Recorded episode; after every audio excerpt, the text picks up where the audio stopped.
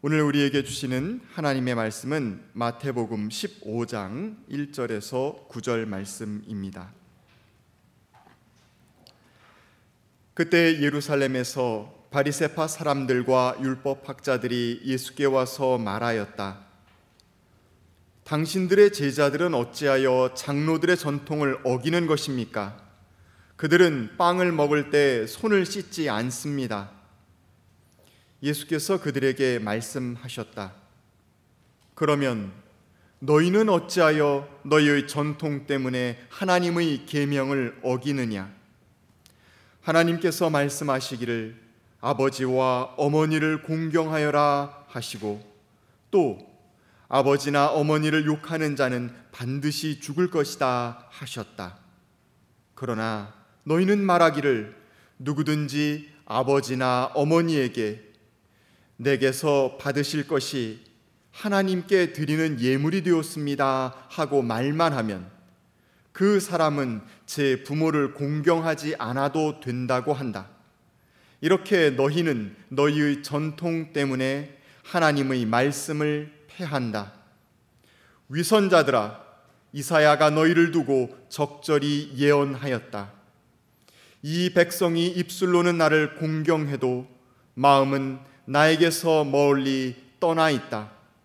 그들은 사람의 훈계를 교리로 가르치며 나를 헛되이 예배한다. 이는 하나님의 말씀입니다. 아멘. 예배 자리에 나온 여러분 모두에게 주님의 은총과 평강이 함께 하시길 빕니다. 벌써 초복이 지났고요. 그리고 장마철이 시작되어서 오늘 세찬 비가 아, 내렸습니다. 세계 도처에서 기후 위기의 조짐들이 나타나고 있고 이것은 기후학자들이 아니라도 누구나 다 실감하고 있는 바입니다. 일본과 중국에서 대홍수가 나가지고 수많은 이재민이 발생하고 또 사상자도 나고 했던 소식을 어, 우리는 전해 듣고 있고 또 시베리아가 뭐 영상 38도 이렇게 올라간다는 소식도 들려오고 또 시베리아 도처에서 산불들이 자연 발생적으로 아, 발생하고 있다는 소식도 들려오고 아, 그리고 아, 관측 역사상 가장 빠른 속도로 북극의 빙하들이 녹아내리고 있다는 소식도 들려오고 이런 그 우울하고 또 쓸쓸한 소식들이 우리의 마음을 매우 어지럽게 만들고 있습니다. 기후 변화가 아니라 기후 위기라고 하는 말이 참 적실한 시대입니다. 오늘 우리를 불편하게 만들고 있는 코로나 19라고 하는 것도 따지고 보면 어, 기후 변화의 위기가 만들어낸 어, 재앙 가운데 하나라고 이야기할 수밖에 없습니다. 어, 이것이 생태계가 건강할 수 없도록 살아온 우리의 인간의 죄 때문임을 자각할 때 정말 두렵고 떨리는 마음을 금할 길이 없습니다. 자연 생태계도 그러하지만 사람들이 이루어 살고 있는 삶의 자리의 생태계도 건강하지 못합니다. 이게 어, 우리의 상황입니다. 어, 서울시에서 어, 벌어진 다양한 형태의 젠더 문제를 바라보면서 많은 사람들이 속상해하고 마음 아파하고 그러고 있습니다. 여전히 우리는 남성 중심적인 그런 문화를 청산하지 못한 채 여전히 여성들이 소외되고 있는 그런 상황 속에 있는 게 사실입니다. 그런가 하면 여러분 인간들이 얼마나 흉포하게 변하고 있는지 날마다 아프게 자각합니다.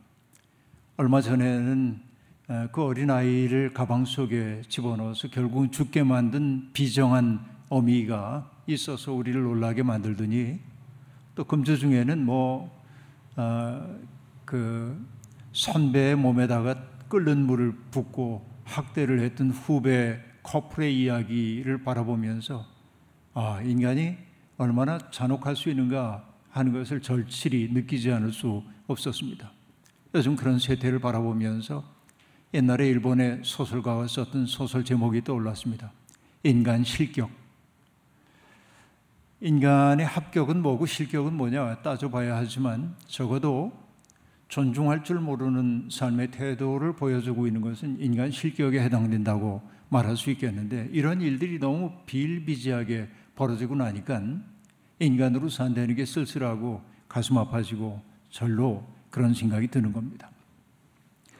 여러 해 전에 세상을 떠난 아, 그 영성신학자인 헨리 뉴엔이라고 하는 신부님이 계신데 아, 그분은 그렇게 얘기합니다. 자신은 신부로 살아왔지만은 그러나 때때로 울적한 기분을 떨쳐버리기가 어려웠다. 아, 사람들과의 연결고리가 끊어진 것 같은 외로움을 느낄 때도 있었고 또 사람들이 자기를 조롱하는 것 같아서 속상할 때도 있었다는 겁니다. 여러분 살다 보면 이런 느낌 들 때가 많이 있잖아요.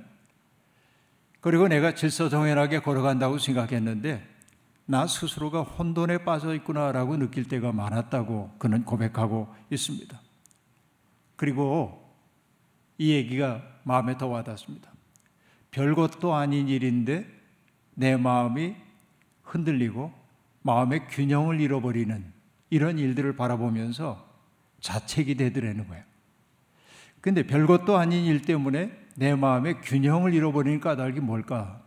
그는 신학자답게 자기 반성한 끝에 뭐라고 말하냐면 하나님의 빛 속으로 들어가기를 꺼려하고 어둠 속으로 들어갔기 때문이다. 그렇게 말하고 있습니다. 근데 하나님의 빛 속으로 들어가기를 꺼려하고 어둠 속으로 들어간 까닭이 뭐냐면 그 어둠 속으로 걷는 길이 때때로 나의 자부심을 만족시켜 주기도 하더라는 거예요. 그쪽으로 하는 게 나의 자아를 강화하는 데 도움이 되기도 했기 때문에 하나님의 빛보다 어둠에 끌릴 때가 더 많았다. 그렇게 말합니다. 헤니 나웨는 얘기하죠. 우리가 그런 어두운 만족감에 사로잡히게 될 때 하나님으로부터 우리는 점점 멀어지게 되고 하나님으로부터 멀어지고 나면은 점점 마음속에 공허와 혼돈이 깊어질 수밖에 없다. 이게 어쩔 수 없는 사람의 모습이다. 이렇게 말합니다. 바로 우리가 살고 있는 이 상황이 그러한 것 같습니다. 아, 하나님의 빛 속으로 걸어가기보다는 어둠 속으로 즐겨 들어가고 있는 것이 오늘 우리의 현실을 낳고 있는 것 같아요. 세상이 부글부글 끓고 있는 것처럼 보입니다. 그 때문인지 저는 자꾸만 전도서 기자가 했던 말이 머릿속에 뱅뱅 떠오릅니다. 만물이 다 지쳐 있음을 사람이 말로 나타낼 수가 없도다. 눈은 보아도 만족하지 않으며 귀는 들어도 차지 않는다. 라고 말하죠. 만물이 다 지쳐 있다. 여러분, 이게 우리의 오늘의 삶의 경험 아닙니까? 부질없는 모든 말들을 다 내려놓고 잠시라도 세상의 소음과 결별한 채 잠시라도 머물 수 있는 장소가 있으면 참 좋겠다. 이도 저도 다 때려치우고 그래서 내 마음을 고요히 간직할 수 있는 장소에 머물고 싶다는 바람이 있습니다. 조용한 가운데 무릎을 꿇을 수 있는 장소, 또 하나님의 현존을 느낄 수 있는 장소, 또 가만히 있어도 숨을 편안하게 쉴 수 있는 장소, 그런 곳이 없을까? 이 생각이 드는 게 사실입니다. 그러나 또 생각해 보면 아무리 고요한 곳에 있다고 할지라도 내 마음이 들끓고 있으면 그것은 고요함이 없는 것이죠. 중요한 것은 우리의 마음 속에 사막을 마련하는 일 같습니다. 사막의 고요 속에 들어갈 수 있도록 내 마음 내려놓는 일 말입니다. 하나님을 예배하는 시간이 그런 시간이 되기를 바라고 오늘 우리의 예배가 바로 그런 하나님의 현존을 경험하는 들끓고 있던 마음들이 가라앉고 내 영혼의 본연이 무엇인지를 되찾는 복된 시간이 되었으면 참 좋겠습니다. 오늘 본문 말씀은 예수님께서 갈릴리의 북서쪽 땅인 게네사렛에 머물고 있을 때 예루살렘으로부터 바리세파 사람과 율법 학자들이 찾아온 이야기로 시작되고 있습니다. 예루살렘에서부터 게네사렛까지는 상당히 먼 길입니다. 그러니까 그 먼 길을 오려면 큰 마음을 먹어야만 올 수 있는 길이었습니다. 예루살렘으로부터 게네사렛까지 온 그 사람들은 예수님에게 가르침을 청하기 위해서 왔을까요? 그런 것 같지 않습니다. 예수님의 이적을 보았기 때문에 그의 제자가 되려고 왔을까요? 그런 것 같지 않습니다. 그들의 행태를 보면 알 수 있습니다. 그들은 소명을 띠고 왔습니다. 예수라고 하는 수많은 사람들의 시선을 끌고 있는 그 예수의 가르침을 무력화하고 그가 얼마나 촌스러운 사람인지 그의 가르침이 전통과 무관한 가르침이라는 사실을 사람들 앞에 입증하여 보임으로써 많은 미혹된 것처럼 보이는 사람들이 제정신 차리도록 하기 위해서 그들은 왔다 그런 얘기입니다. 그들은 다짜고짜 예수님 앞에 왔을 때 시비조로 말을 걸기 시작합니다. 당신의 제자들은 어찌하여 장로들의 전통을 어기는 것입니까? 그들은 빵을 먹을 때 손을 씻지 않습니다. 라고 말합니다. 여러분, 물론 손 씻는 것은 중요하지요. 특별히 오늘 이 시대에 손 씻는 것 중요합니다만, 왜 빵 먹을 때 손 안 씻었는지 모르겠지만, 그러나 왜 당신의 제자들은 빵을 먹을 때 손을 씻지 않습니까? 이 질문에 어떤 부사가 쓰여지고 있습니까? 어찌하여 라고 하는 말이 있잖아요. 어찌하여. 이 어찌하여라고 한 말은 바로 나는 분명하고 확실한데 그대는 그릇된 행실을 하고 있다는 것을 단정적으로 전제하고 하는 말이라고 볼 수 있습니다. 그러니까 장로들의 가르침을 장로들의 전통을 어기고 있다고 그렇게 얘기하고 있습니다. 여러분 전통이란 어떤 것입니까? 한 공동체가 살아가면서 그 공동체가 편안하게 살기 위해 사람들이 의식적이든 무의식적이든 서로 합의한 일들 이런 것들이 하나의 전통이라고 얘기할 수 있겠습니다. 전통이란 그러니까 공동체의 오랜 기억과 습속이 축적된 것이라고 이야기할 수 있겠습니다. 그런 의미에서 전통은 좋은 것입니다. 특별히 여기서 얘기하고 있는 장로들의 전통이라고 하는 것은 율법 해석을 전담하고 있었던 권위자들을 이르는 말입니다. 이게 율법 해석의 권위자들이 해석해 놓은 전통을 따르는 게 당연하다고 얘기하고 있어요. 그런데 이 말 속에는 뭐가 전제되어 있습니까? 성서 해석, 율법을 해석할 수 있는 권한은 특정한 사람들에게 있고 다른 사람들은 그 해석을 따라 살아야 한다고 하는 일종의 계급의식이 작동되고 있음을 알 수 있습니다. 장로들의 전통을 어긴다라고 하는 것은 그들이 구현해 놓은 계급 체제를 뒤흔들고 있다고 하는 말의 다름 아닙니다. 바로 그런 뜻으로 그들은 얘기를 지금 하고 있는 것입니다. 여러분, 마치 조선의 사대부들이 주자학적 질서 속에서 세상을 바라봤던 것과 똑같습니다. 그들은 공자왈, 맹자왈 하는 그 성현들의 가르침을 금과 옥조처럼 여기면서 다른 이야기하는 사람들을 받아들일 수가 없었습니다. 선비들은 그래서 공자왈, 맹자왈 해야 권위 있는 사람으로 인정받았습니다. 그 때문인지 여러분, 우리 정현정 선생님의 시 가운데 그런 거 있는데 내가 한 말이라면 사람들이 별로 귀담아 듣지 않으니까 괜히 슬쩍 이렇게 얘기해 봤다는 거죠. 셰익스피어가 한 말인데 하고 얘기를 하면 사람들이 아, 그러고 끄떡끄떡하고 그렇죠. 그리고 엉뚱한 얘기를 셰익스피어가 한 말인데 하고 얘기하면 고개를 갸웃거리다가 셰익스피어가 안 한 말이 있으려고 그러면서 고개를 끄덕이더라는 거예요. 이게 인간의 버릇이기도 합니다. 그러니까 공자왈 맹자왈 하는 거하고 똑같은 거예요. 그래서 여러분 그 시대에 선비로 산다고 하는 것은 뭐냐? 경전 구절을 인용할 수 있는 능력이 있어야 된다 그런 얘기죠. 그래서 여러분 이런 말 들어보셨죠? 술이 부작이라고 하는 것. 성현들의 가르침을 서술하고 설명할 수는 있지만은 새로운 가르침을 지어내면 안 된다는 거예요. 이게 조선시대를 딱딱하게 만들었던 것입니다. 여러분, 열하일기의 저자로 잘 알려져 있는 연암 박지원 선생은 아주 호방한 글쓰기를 했습니다. 삶에 밀착되어 있는 글쓰기를 했습니다.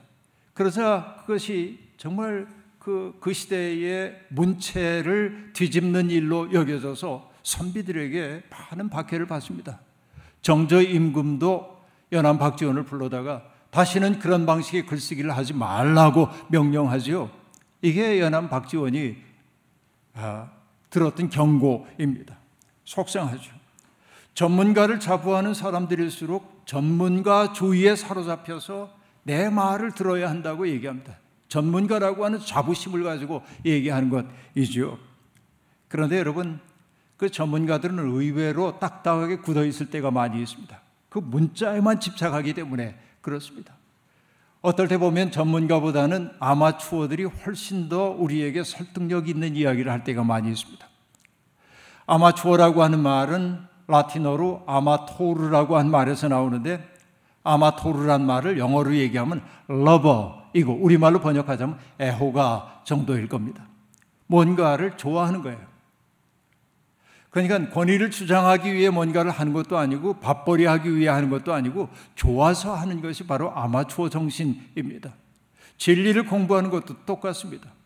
그래서 여러분 종교인들은 자기 분야의 전문가가 되어야 하지만은 전문가 연할 때 누구처럼 되냐면 여기 바리새파 사람이나 율법학자처럼 장로들의 전통을 왜 따르지 않습니까? 이런 얘기 한단 말이에요. 그러니까 우리에게 중요한 것은 뭐냐? 장로들의 전통도 중요하지만은 그러나 우리 시대의 문제가 무엇인지를 깨달으면서 마음을 열고 배우려는 태도가 무엇보다도 중요하다고 얘기할 수 있겠습니다. 전통은 여러분 중요합니다.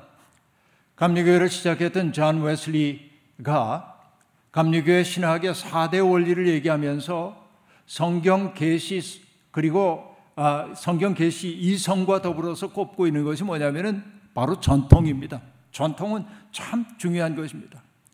우린 모두 그리스도라고 하는 표대를 향해 나아가는 순례자들인데요. 그리스도를 통해 하나님의 마음과 접속하고자 하는 것이 우리의 신앙의 목표라고 얘기할 수 있겠습니다. 그 길을 걷다 보면 여러 가지 어려움들을 겪기 때문에 우리는 길 안내자들을 필요로 할 때가 있습니다. 이미 그 길을 걸어봤던 사람들이 우리에게 여러 가지 위험들을 경고하고 또 순례자로 살아갈 때 우리의 마음을 사로잡는 권태, 게으름, 영적인 나태 이런 것들을 경고해 줄 수 있는 사람들이 필요하고 바로 그게 전통이 그런 역할을 해줄 때가 많이 있는 것이 사실입니다. 그러니까 전통적인 지혜는 그런 의미에서 매우 유용합니다. 하지만 그 전통에만 접착, 집착하는 것이 문제입니다. 왜냐하면 사람들은 저마다 자기 시대의 문제를 안고 살아야 하기 때문에 그렇습니다. 지금부터 500년 전에 만들어진 전통적인 가르침은 소중하지만 그것이 2000년을 살고 있는 우리의 상황에 똑같이 들어맞는다고 얘기할 수 없습니다. 그러므로 중요한 것은 뭐냐면 그 전통이 가르치고 있는 가치가 무엇인지를 발견하고 새롭게 재해석하는 일이 필요한 것이죠. 제가 좋아하는 독일의 철학자인 칼 야스퍼스는 전통에 대해서 이렇게 얘기합니다. 전통의 셈은 현재에서 새롭게 실현되기 위해 포착될 때만 샘솟는 것이라고 말이죠. 그러니까 유구한 전통만 자랑할 것이 아니라 그 전통의 샘물에서 새로운 물을 길어 올릴 수 있는 그 능력이 우리에게 필요하다 하는 말씀입니다. 자, 바리새파 사람들과 율법학자들은 예수를 올가맬 수 있는 든든한 밧줄을 가지고 왔습니다. 장로들의 전통을 그가 예수가 어긴다는 사실 하나만으로도 대중들로부터 따돌림을 당할 수 있는 위험한 사람으로 취급받을 수 있는 충분한 조건이 되었기 때문에 그렇습니다. 그러나 상황은 그들의 뜻대로 돌아가지 않았습니다. 예수님이 그들에게 오히려 질문을 돌려주고 있습니다. 이런 질문이지요. 그러면 너희는 어찌하여 너희의 전통 때문에 하나님의 계명을 어기느냐라고 말합니다. 하나님의 계명과 장로들의 전통을 마주 세워 놓고 있습니다. 그럼 여러분 어느 것이 근본입니까? 근본은 하나님의 계명이어야 하잖아요. 그리고 하나님의 계명과 장로들의 해석을 대비해 놓고 있습니다. 아주 전단이 분명하게 생겼어요. 한 가지 예를 들고 있는데 이렇게 얘기합니다. 너희는 말하기를 누구든지 아버지나 어머니에게 내게서 받으실 것이 하나님께 드리는 예물이 되었습니다 하고 말만 하면 그 사람은 제 부모를 공경하지 않아도 된다고 말한다. 이렇게 너희는 너희의 전통 때문에 하나님의 말씀을 폐한다. 라고 말합니다. 자, 이게 어떤 얘기일까요? 이 맥락이 있는 얘기입니다. 여러분 들어보셨을 거예요. 코르반, 고르반이라고 한 말을 들어보셨죠? 고르반 제도에 대한 비판입니다. 고르반은 구약 성서에서 어떤 의미냐면 하나님께 바쳐진 것이란 뜻이에요. 문자적 의미 그런 겁니다. 하나님께 바쳐진 모든 것이 다 고르반입니다. 그런데 이 고르반이라고 하는 말이 바벨론 포로기 이후에 조금 달리 쓰이기 시작했어요. 뭐로 쓰이냐면 자기의 신실함을 사람들에게 드러내기 위해 맹세하는 말로 변질되었어요. 고르반 되었다라는 말이 맹세어로 변질되었다는 얘기입니다. 예를 들면 내가 가지고 있는 소유물 가운데 이것을 성전에 가지고 가서 고르반 되었다고 선언합니다. 그러면 여러분 자기의 소유를 누군가에게 바친다고 하는 것은 쉽지 않은 일입니다. 그런데 내가 가지고 있는 재산을 집문서를 고르반 되었다라고 선언을 할 때 사람들은 우와 저 사람 정말 믿음 좋은 사람이구나 그렇게 말할 거 아니에요? 근데 고르반 제도는 어떠하냐면 이것이 고르반 되었습니다라고 선언한 다음에 이 사람이 죽기 전까지는 이것의 소유권이 맹세한 사람에게 있는 겁니다. 다시 얘기하면 내 집을 하나님께 바쳤다고 선언하더라도 내 집에 살게 된단 말이에요. 죽을 때까지는. 그러니까 내가 부모를 공경하라고 하는 근본적 계명이 있는데 사람들이 부모와 자식 사이에 갈등이 생겨났어요. 부모를 돌보고 싶은 마음이 없어요. 그때 이 사람이 뭘 하냐면 고르반 선언을 하는 거예요.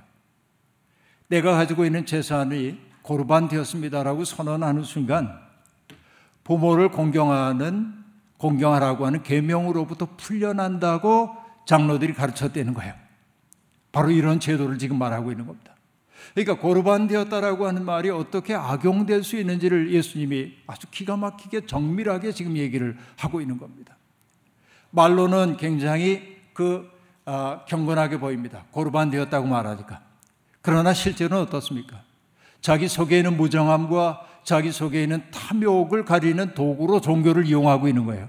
그래서 예수님이 그런 그들을 향하여 한마디로 뭐라고 얘기하냐면 위선자들아 라고 말합니다. 여러분 영어도 그럽니다만 헬라어로 위선자를 뜻하는 아, 그, 히포크리테스라고 하는 말은 어떤 의미냐면 액터, 연기자란 뜻입니다. 연기자예요. 연기하는 사람이에요. 연기하는 사람은 무엇입니까? 자기의 속마음과는 달리 겉을 꾸미는 사람이 연기자라고 볼 수 있습니다. 그러니까 사람들에게 보이기 위해서 경건하게 자기를 꾸미지만 속마음에서 중요한 것은 뭐냐면 하나님도 아니고 부모님도 아니에요. 자기입니다. 자아를 확장하기 위해 종교적인 언어를 사용하고 있는 그 현실을 주님은 지금 지적하고 있는 것입니다. 그런데 여러분 이 고르반 제도가 왜 허용이 되었을까요?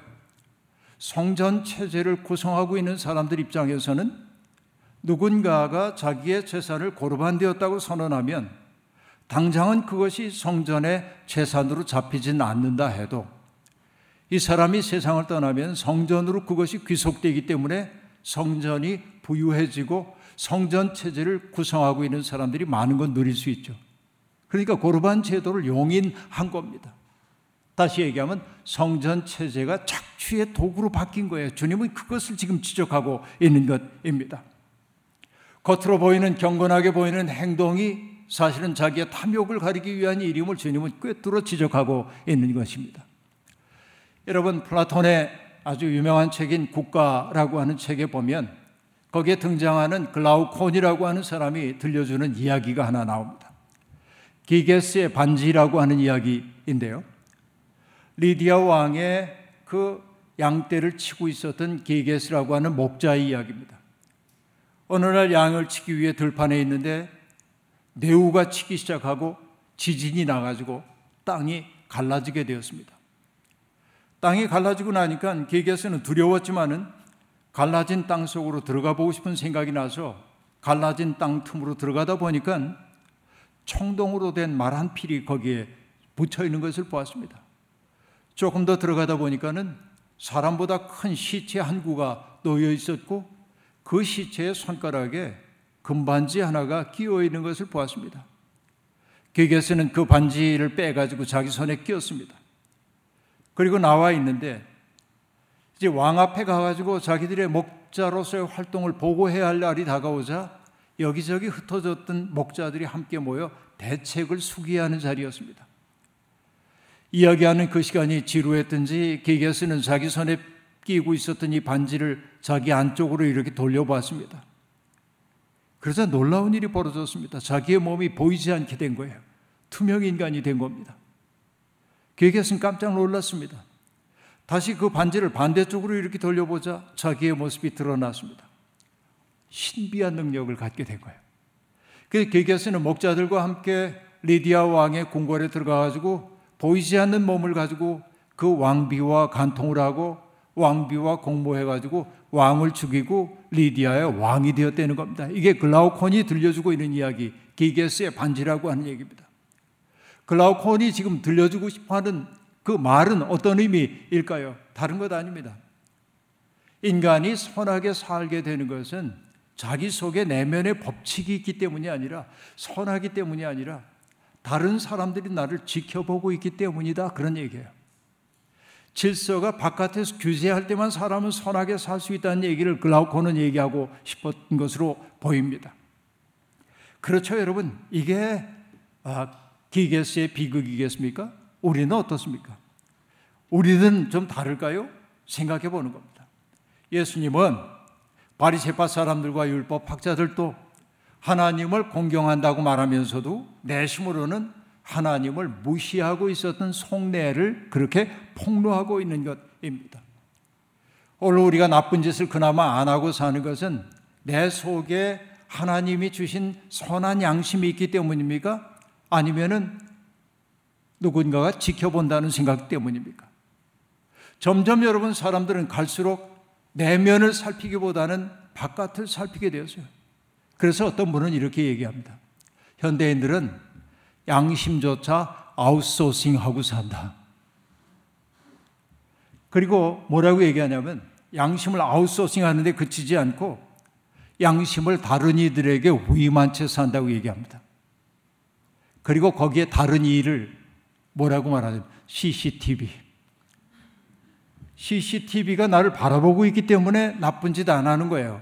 이게 기게스의 반지 이야기가 우리에게 들려주고 있는 얘기입니다. 만약에 인간이 이런 거라고 한다면 참 슬픈 거 아닙니까? 입술로는 하나님을 공경한다고 말하면서도 마음으로는 하나님을 멀리하는 이들이 참 많이 있습니다. 교리를 금과 옥조처럼 지키는 것처럼 보이는데 하나님을 헛되이 예배하는 사람들이 많이 있습니다. 여러분 어떻습니까? 하나님을 정말로 공경하십니까? 하나님을 정말로 공경하는 사람들은 어떤 사람들일까요? 무엇보다도 자기를 성찰할 줄 아는 사람이에요. 자기를 돌아보고 또 돌아보는 사람입니다. 그리고 내가 얼마나 작은지를 알고 나의 삶이 하나님의 은총이라고 하는 사실을 절감할 때만 우리는 하나님 공경할 수 있습니다. 제가 좋아하는 시편 8편에 시인은 이렇게 고백하고 있죠. 사람이 무엇이기에 주님께서 이렇게까지 생각하여 주시며 사람의 아들이 무엇이기에 주님께서 이렇게까지 돌보아 주십니까? 그 큰 은혜. 온 우주 만물을 창조하신 그 하나님이 보잘 것 없는 우리를 왜 이렇게도 사랑해 주는지 알 수가 없어요. 여러분, 어느 초등학교에 시험 문제에 그런 거 있었다면서요? 부모님은 왜 우리를 사랑할까요? 한 아이가 답을 적었습니다. 그러게 말입니다. 하나님이 왜 우리를 사랑하시는지 모르겠어요. 그러니까 놀랍다고 얘기해요. 그러니까 겸허해질 수밖에 없어요. 그 사랑 앞에서. 시편 139편의 시인도 얘기합니다. 내가 이렇게 빚어진 것이 오묘하고 주님께서 하신 일이 놀라워 이 모든 일로 내가 주님께 감사를 드립니다. 라고 말합니다. 하나님을 공경하는 사람들은 어떤 사람들입니까? 세상에 존재하는 모든 것 속에 하나님의 숨결이 깃들여 있다는 사실을 깨닫고 사는 사람입니다. 그래서 정말 경탄하고 놀라워하고 귀히 여길 줄 아는 사람이 하나님 공경하는 사람입니다. 사람을 귀히 여길 줄 모르고 하나님이 창조하신 창조 세계를 함부로 대하며 하나님 공경한다고 하는 거 거짓말입니다. 하나님을 정말로 공경하는 사람들은 삶이 선물임을 깨닫습니다. 그리고 우리의 일상의 모든 순간이 하나님께로부터 오는 은총임을 깨달아서 겸허히 살 수밖에 없는 겁니다. 하나님을 공경하게 될 때 우리는 정말로 사람답게 사는 거예요. 이마누엘 칸트라고 하는 사람이 얘기했습니다. 우리의 마음을 감탄과 외경심으로 가득 채우는 것이 두 가지가 있대. 그 하나는 뭐냐면은 저 어두운 밤하늘 배경으로 빛나고 있는 별이 빛나는 저 하늘 이것이 우리를 외경심 가운데 머물게 한다고 얘기하고 또 하나는 뭐냐면 우리의 마음 속에 있는 도덕률 이것이 우리를 외경 가운데 살게 만든다고 얘기합니다. 자, 이것은 윤리, 윤리적인 지금 얘기인 것처럼 보이지만 신학적 얘기이기도 합니다. 저 밤하늘에 빛나는 별 하늘, 그걸 바라볼 때 우리가 느끼는 건 뭡니까? 이 광대한 우주의 나라고 하는 존재는 얼마나 작은가. 오늘 여기에 사람들하고 이런저런 갈등에 시달리기도 하며 사는 욕심을 부리기도 하는 것이 우리네 삶이지만 이 장엄한 우주 앞에서 나의 삶이라는 게 얼마나 미소한가라고 하는 걸 깨달아서 겸허해질 수밖에 없는 거예요. 동시에 내 속에 있는 도덕률, 하나님이 심어주신 하나님의 형상으로서의 그 생각, 내가 하나님의 형상대로 지음받았다고 하는 감격, 이것이 우리에게 어떤 생의 태도를 만들어내는 겁니까? 내 삶을 함부로 살면 안 돼. 내 생을 낭비하면 안 돼. 뿐만 아니라 내 옆에 있는 사람들도 함부로 대하면 안 돼. 바로 이것이 칸트가 얘기하고 있는 도덕률 아닙니까? 이것은 하나님이 우리 속에 심어주신 선한 양심이라고 말할 수 있겠습니다. 이것을 아는 사람은 자기 좋을 대로 살 수가 없습니다. 다른 일을 복되게 하며 살 수밖에 없습니다. 하나님을 공경한다고 하는 것은 바로 이런 태도를 내면화하고 사는 것입니다. 오늘 우리는 어떻습니까? 예수님의 뒤를 따르고 있습니까? 아니면은 바리새파와 율법 학자들의 길을 따르고 있습니까? 그들처럼 장로들의 전통, 교회가 전통적으로 가르쳐 왔던 것들을 외적으로 수행하고 있으니까 난 괜찮은 신자라고 생각하는 것 아닙니까? 여러분 그것은 옷자락에 지나지 않습니다. 벗어놓고 보면 나라고 하는 존재가 정난하게 드러나는 겁니다. 신앙은 옷이어서는 안 됩니다. 신앙은 우리의 존재 그 자체여야만 합니다. 장로들의 전통, 교회의 가르침은 중요합니다. 하지만 때때로 그것이 하나님과의 친밀한 사귐을 가로막을 때도 있고 하나님 공경으로부터 멀어지도록 만드는 위선을 자아낼 수도 있습니다. 이것을 두렵고 떨림으로 자각해야 합니다. 잘 믿는 것처럼 보이지만 실제로 하나님을 무시하는 일이 벌어질 수도 있습니다. 삶의 갈피를 잡을 수 없다는 탄식이 도처에서 들려오는 세상입니다. 지금이야말로 하나님의 빛 가운데로 걸어 들어가야 할 때입니다. 우리를 매혹시키고 있는 어둠의 인력으로부터 벗어나서 어둠의 인력에게 no라고 얘기하면서 손해가 될지언정 하나님의 빛 속을 걸어 들어가게 될 때, 우린 비로소 삶이 선물임을 깨닫게 되고 내 주위에 있는 사람도 존중해야 할 이웃임을 깨닫게 될 겁니다. 이웃들을 진심으로 존중하고 아끼는 그 삶이 하나님 공경입니다.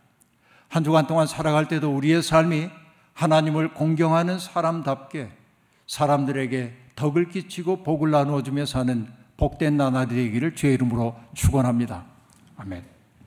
주신 말씀 기억하며 거듭의 기도 드리겠습니다. 하나님 앞에 설 때마다 우리의 마음은 떨립니다. 왜냐하면 하나님은 우리의 깊은 속을 살피시는 분이기 때문에 그렇습니다. 하나님을 믿는 사람이라고 하는 옷을 걸치고 살긴 하지만 때때로 이익 앞에서 우리는 그 옷을 간편하게 벗어버리고 욕망의 길을 걸어갈 때가 많았음을 고백합니다. 하나님, 우리가 교회가 가르치고 있는 전통을 잘 지키는 것으로 할 도리를 다한다고 느낀 것은 아니지요. 하나님을 믿는다고 말하면서도 하나님 공경에 실패한 우리들을 불쌍히 여겨 주옵소서. 이제는 우리에게 주어져 있는 삶이 얼마나 소중한 선물인지를 깨닫고 살기를 소망합니다. 우리와 더불어 살도록 허용된 이웃들 그리고 우리를 든든하게 뒷받침해 주는 자연 세계 전체가 하나님 숨결이 깃들여 있는 신비한 곳임을 잊지 말게 도와주옵소서. 조심조심 아끼며 그리고 봉사하며 사는 우리 모두가 되게 하옵소서. 예수님의 이름으로 기도하옵나이다. 아멘.